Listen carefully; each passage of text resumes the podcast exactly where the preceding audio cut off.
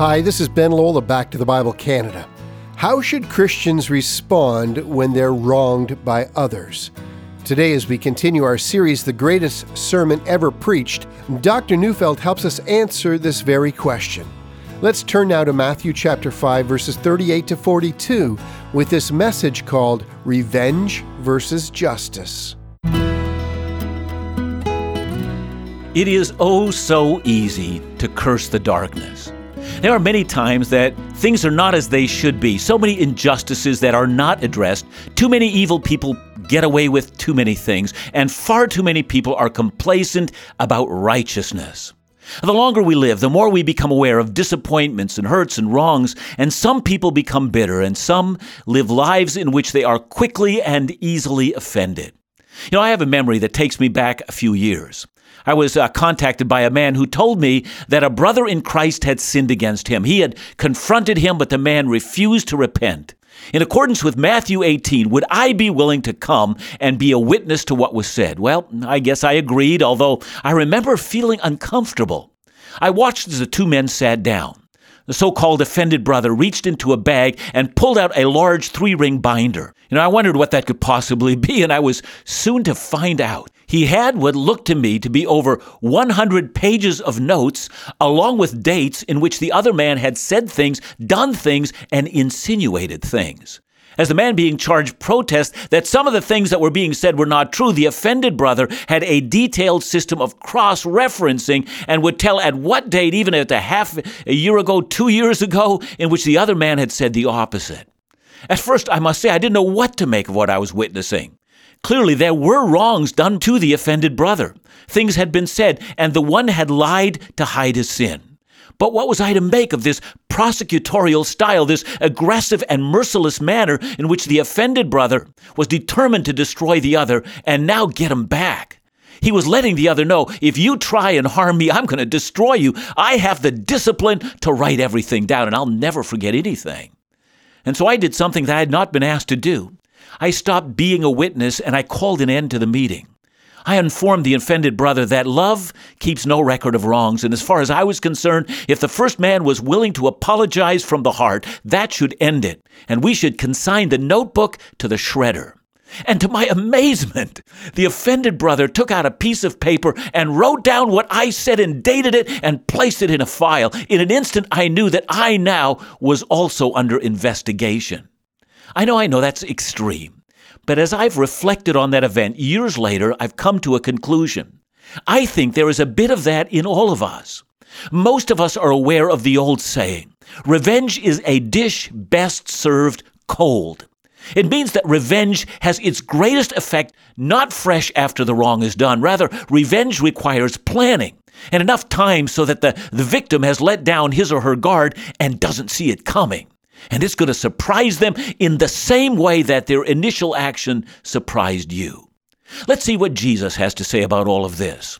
I'm reading Matthew 5 38 to 42. You have heard that it was said, an eye for an eye and a tooth for a tooth. But I say to you, do not resist the one who is evil. But if anyone slaps you on the right cheek, turn to him the other also. And if anyone would sue you and take your tunic, let him have your cloak as well. And if anyone forces you to go one mile, go with him two miles. Give to the one who begs from you, and do not refuse the one who would borrow from you. Now, before looking at the details, here's the problem with what has been said. Would you tell someone who is being abused and beaten by their spouse to just turn the other cheek? Well, I wouldn't. I would encourage them to call the police and I would try to get them out of that abusive situation. But when Jesus said, do not resist the evil person, what did he mean? Does that apply to criminals? Some will say that when we're personally attacked by someone who is evil, we should just let them have their way. But should we? And can anyone really live that way? I mean, technically, if you lock your doors at night, you are resisting the evil person. Who among us would say, if someone breaks into my house and rapes my wife, my response would be, let him have my daughter as well? Well, of course not. That would be insanely cruel beyond belief. Who doesn't call the police when they see evil coming? And that's resistance. It was the English philosopher Edmund Burke who said, All it takes for evil to triumph is for good men to do nothing. And we know that's true. Years ago, I did a ride along with a police force, and I was shocked to find out how much violence and evil there is in our communities, and I've never stopped giving thanks for those who actively restrain evil. In fact, is this not what the Bible teaches?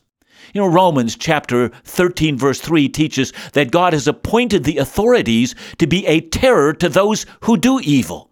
And in the very next verse, the Bible says that's why the authorities have been given the power of the sword, deadly force over evildoers. And so we're left trying to understand Jesus' words as more than sentimentality. Practically, how are we to do this thing?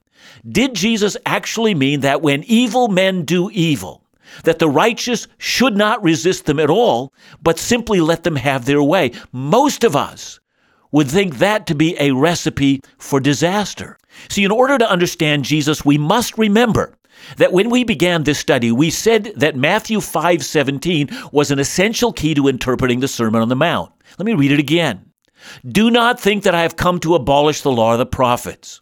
Jesus, we said, is not canceling out the law or the Old Testament. And so, as we've seen, that all the statements that begin with the phrase, you have heard that it was said, and then quotes something and then says, but I say unto you, that whenever Jesus says that, he's not contradicting the Old Testament. Rather, he's taking issue with how the Pharisees were interpreting the Old Testament. So, since Jesus said he did not come to abolish the law, let's take Jesus at his word. If he said he had not come to abolish the law but to fulfill it, he would be contradicting himself if a few sentences later he were abolishing the law. Let's assume that Jesus is not contradicting himself. Well, what then do we make of verses 38 and 39? You have heard that it was said, an eye for an eye and a tooth for a tooth, but I say to you, is not an eye for an eye an Old Testament law? Well, Yes, it is. It's found in Leviticus 24 17 to 21. Whoever takes a human life shall surely be put to death. Whoever takes an animal's life shall make it good, life for life. If anyone injures his neighbor, as is done, it shall be done to him. Fracture for fracture, eye for eye, tooth for tooth. Whatever injury he has given, a person shall be given to him. Whoever kills an animal shall make it good, and whoever kills a person shall be put to death. Now, as strange and even as brutal as that law sounds to our ears today, let's see if we can understand it in our terms. Several years ago, and it's so painful to remember this, but several years ago, the Vancouver Canucks went to the Stanley Cup Finals, Game 7, played in Vancouver against the Boston Bruins. Vancouver lost, and a riot ensued in the city. Cars were set on fire, stores were broken into and torched. A great many of the rioters went to trial and were sentenced.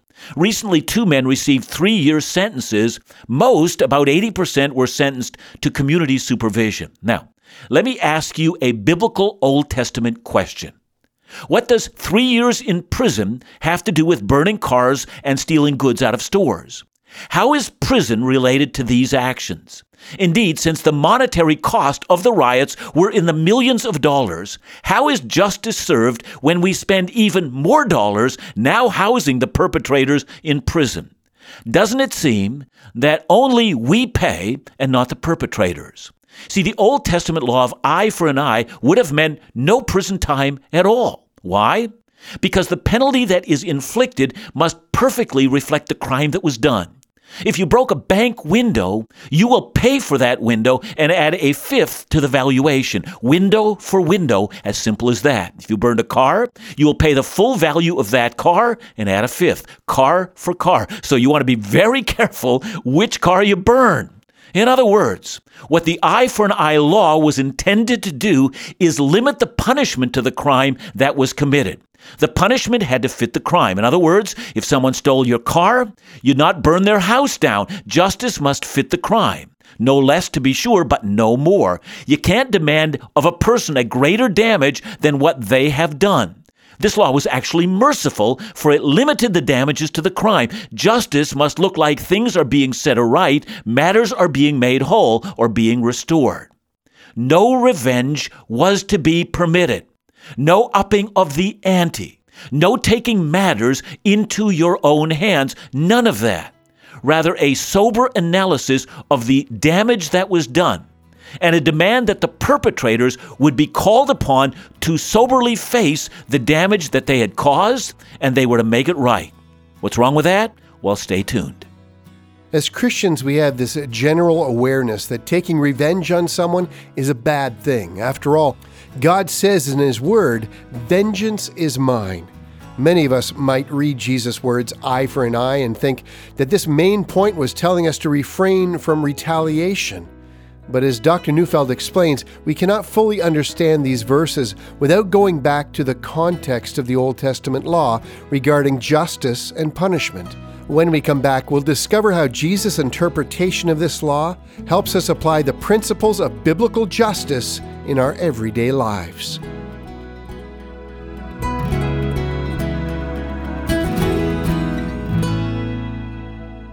Did you know about the exciting development of our young adults ministry, InDoubt?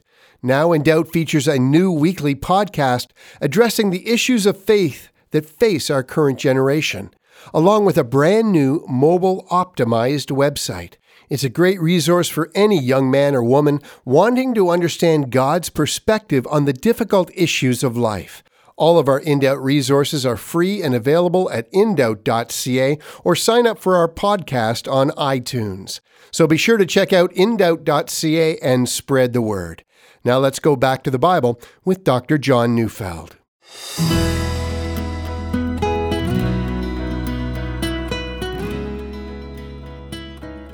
Okay, if Jesus said he did not come to abolish the law, how should we understand what he said? Here's the answer. Jesus knew that the sinful human heart would take the legal principle of eye for an eye and apply it to everyday conduct to an arena in human affairs that this law was never intended for. In other words, what Jesus was saying was simple. You may not take the eye for an eye rule of law and apply it to personal vendettas. The kind of thing in which when you punch me in the eye, I punch you in the eye. You put a dent in my car, I put a dent in your car. You offend my children, I offend your children. Eye for an eye, tooth for a tooth. You see what's happening?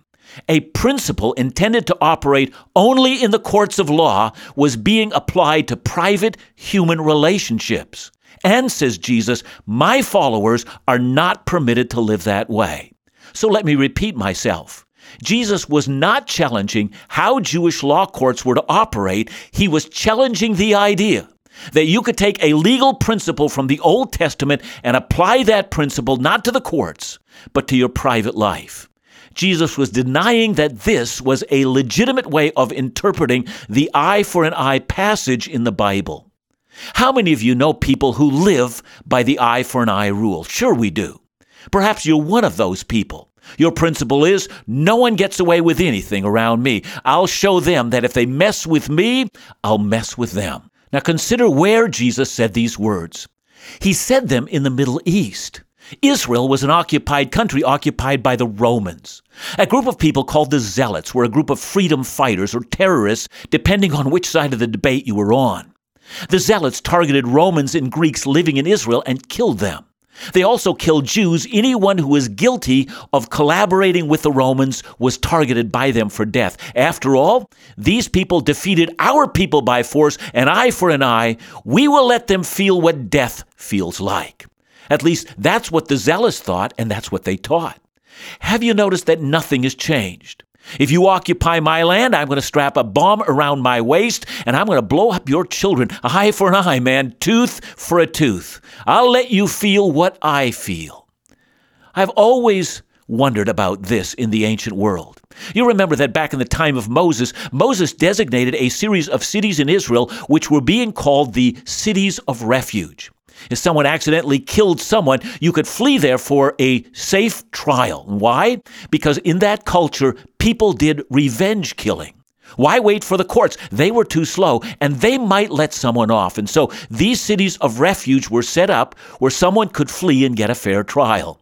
And here's what Jesus is saying for those who belong to me, there will be no personal vendettas, no eye for an eye applied to personal lives. I will not allow my followers to act this way. Now, in order to illustrate that, he gives four concrete examples. Let's look at each one of them in turn. Here's the first. It's found in verse 39. If someone slaps you on the right cheek, turn to him the other as well. So, what does that mean? Does it mean that the battered woman should just keep on taking it? Well, no. Notice, please, that Jesus speaks specifically about the right cheek. He didn't say a cheek or any cheek, but specifies the right one. Why is that important? Because most people are right handed, so a right handed person cannot, with a closed fist, strike anyone on the right cheek. If you're looking to do physical damage, it will be on the left cheek. So Jesus is definitely not talking about taking a punch. Instead, what Jesus has in mind is the back of the hand. And in Jewish culture, this is the ultimate insult. One did not strike someone with the back of the hand and do them physical damage, but you struck them that way to humiliate them. So the right cheek is a symbol for an offense. It's an image not of physical violence, but of offense, of insult.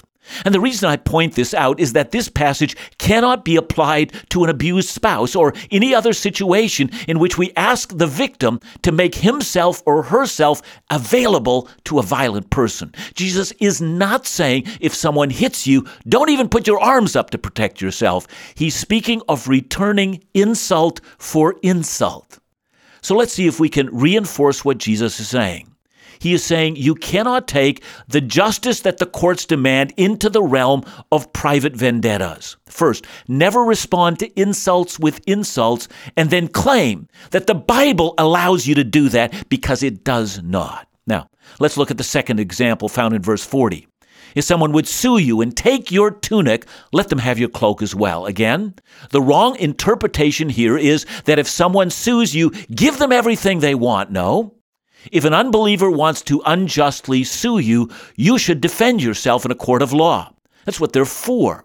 But look closely at verse 40. In this case, the lawsuit is over. You've lost. They have taken your tunic. The courts have ruled against you. You've no more defense. You have no more recourse. Even your tunic, your most basic garment, has been taken from you. Now, what's to be done? How should you respond? If you're a son of darkness, you're going to say, I'm going to get them back. Instead, Jesus says we should respond in kindness. If that person who has sued you has a need in the future, don't refrain from helping them. Pour out kindness and not wrath. That's the idea. In short, Jesus is saying first respond to insults with kindness, and second, do more than the courts require. Now comes Jesus' third example, and this must have been directed at the zealots. Verse 41 says, And if anyone forces you to go one mile, go with him two miles. So, in the time of Jesus, Roman military personnel could conscript unpaid laborers from common people to build roads, and fortifications, and even public buildings. If they picked you, you were put to work, and it was often humiliating. And so Roman soldiers, when their pack of military gear got too heavy, could conscript any Jew to carry it for 1,000 paces, which is about one mile. And Jesus says, Don't say, I'll get them back eye for an eye. Wait till I burn their house to the ground. Instead, he says, Go 2,000 paces. Respond in grace. Be kind to people, even when the laws are stacked against you. Be kinder than the situation demands. And then the final example, verse 42. Give to the one who begs from you, and do not refuse the one who would borrow from you. If you're not careful and you're not reading the context, you're going to say, oh, Jesus is telling us to give to everyone who asks us for money. But I don't think he's saying that at all. Indeed, in the years in which I was a pastor, we would normally have what we called a benevolent offering. It was a special offering for the poor. I work with Ben Lowell, who has been with the Salvation Army for many years, and he knows all about soup kitchens and clothes baskets and every form of care for the needy. You know, back to the Bible, we often work with Compassion Canada in their work to relieve poverty in the lives of children. I've often told people to give generously to those causes rather than simply doling out money in the streets. For in those kinds of causes, we are using our resources in a responsible way. See, that doesn't mean that we can't give to a beggar in the streets. I always say, allow the Spirit of God to direct you. I just know this that a systematic approach is more effective and it's more responsible and it's often wiser. But Jesus is not talking to us about how to give wisely. He's speaking about bringing the eye for an eye, a principle, into our personal conduct. Someone might look at a poor person and say, well, they've got it coming. I mean, if they had graduated from high school instead of dropping out and went to university or trade school and applied themselves, well, they wouldn't be on the street today. Eye for an eye, man. You get what you deserve. And Jesus says, don't you do that. In your personal life, be known as a person of grace who responds even to evil people with overwhelming kindness. And tomorrow, we're going to see how to apply that even to our enemies.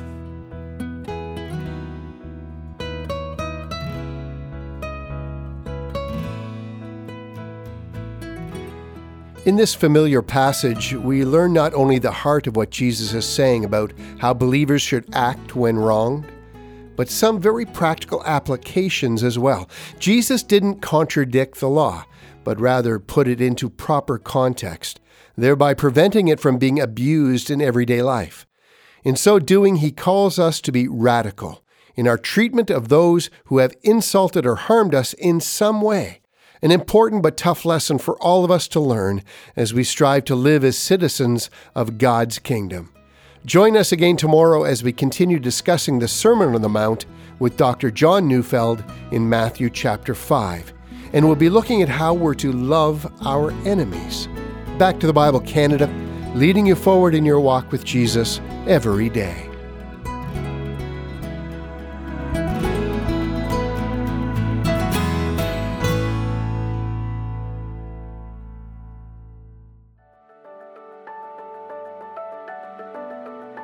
In Psalm 25, David wrote, Lead me in your truth and teach me, for you are the God of my salvation. This verse really does capture the mission of Back to the Bible Canada, leading people into the truth of God's Word, but not only in Canada. This past month, Dr. Neufeld and a ministry team from Back to the Bible Canada were privileged to visit Back to the Bible India in Hyderabad. It really was a privilege to meet with ministry leadership, share the Word of God, and discover how we in Canada might partner to share in the great need of this ministry and to come alongside to create new opportunities that would impact India in a profound way. 1.3 billion people. A nation that represents incredible need and diversity has a great thirst for the hope that can only be discovered in a transformational relationship with Jesus. Would you join Back to the Bible Canada to provide the Bible teaching resources of Dr. John Neufeld across India? To provide resources that expand the presence of reliable Bible teaching through a renewed daily presence on radio and a new mobile optimized website that will connect with all the smartphones across the country. These resources will not only be distributed widely in English, spoken by the majority of people in the urban centers, but in Telugu and Hindi, and a vision to offer even more languages as the opportunity and resources allow. We pray you share our passion for this incredible international opportunity for partnership with Back to the Bible India. Call us today for more information or to offer your gift. Or if you're currently a monthly partner, perhaps you'd consider increasing your gift, maybe just as much as $10 a month. It would do so much as we work towards our annual goal of $100,000 towards this important ministry. It would mean so much as we share in this great need to support Bible teaching in India. Call us today at 1 800 663 2425.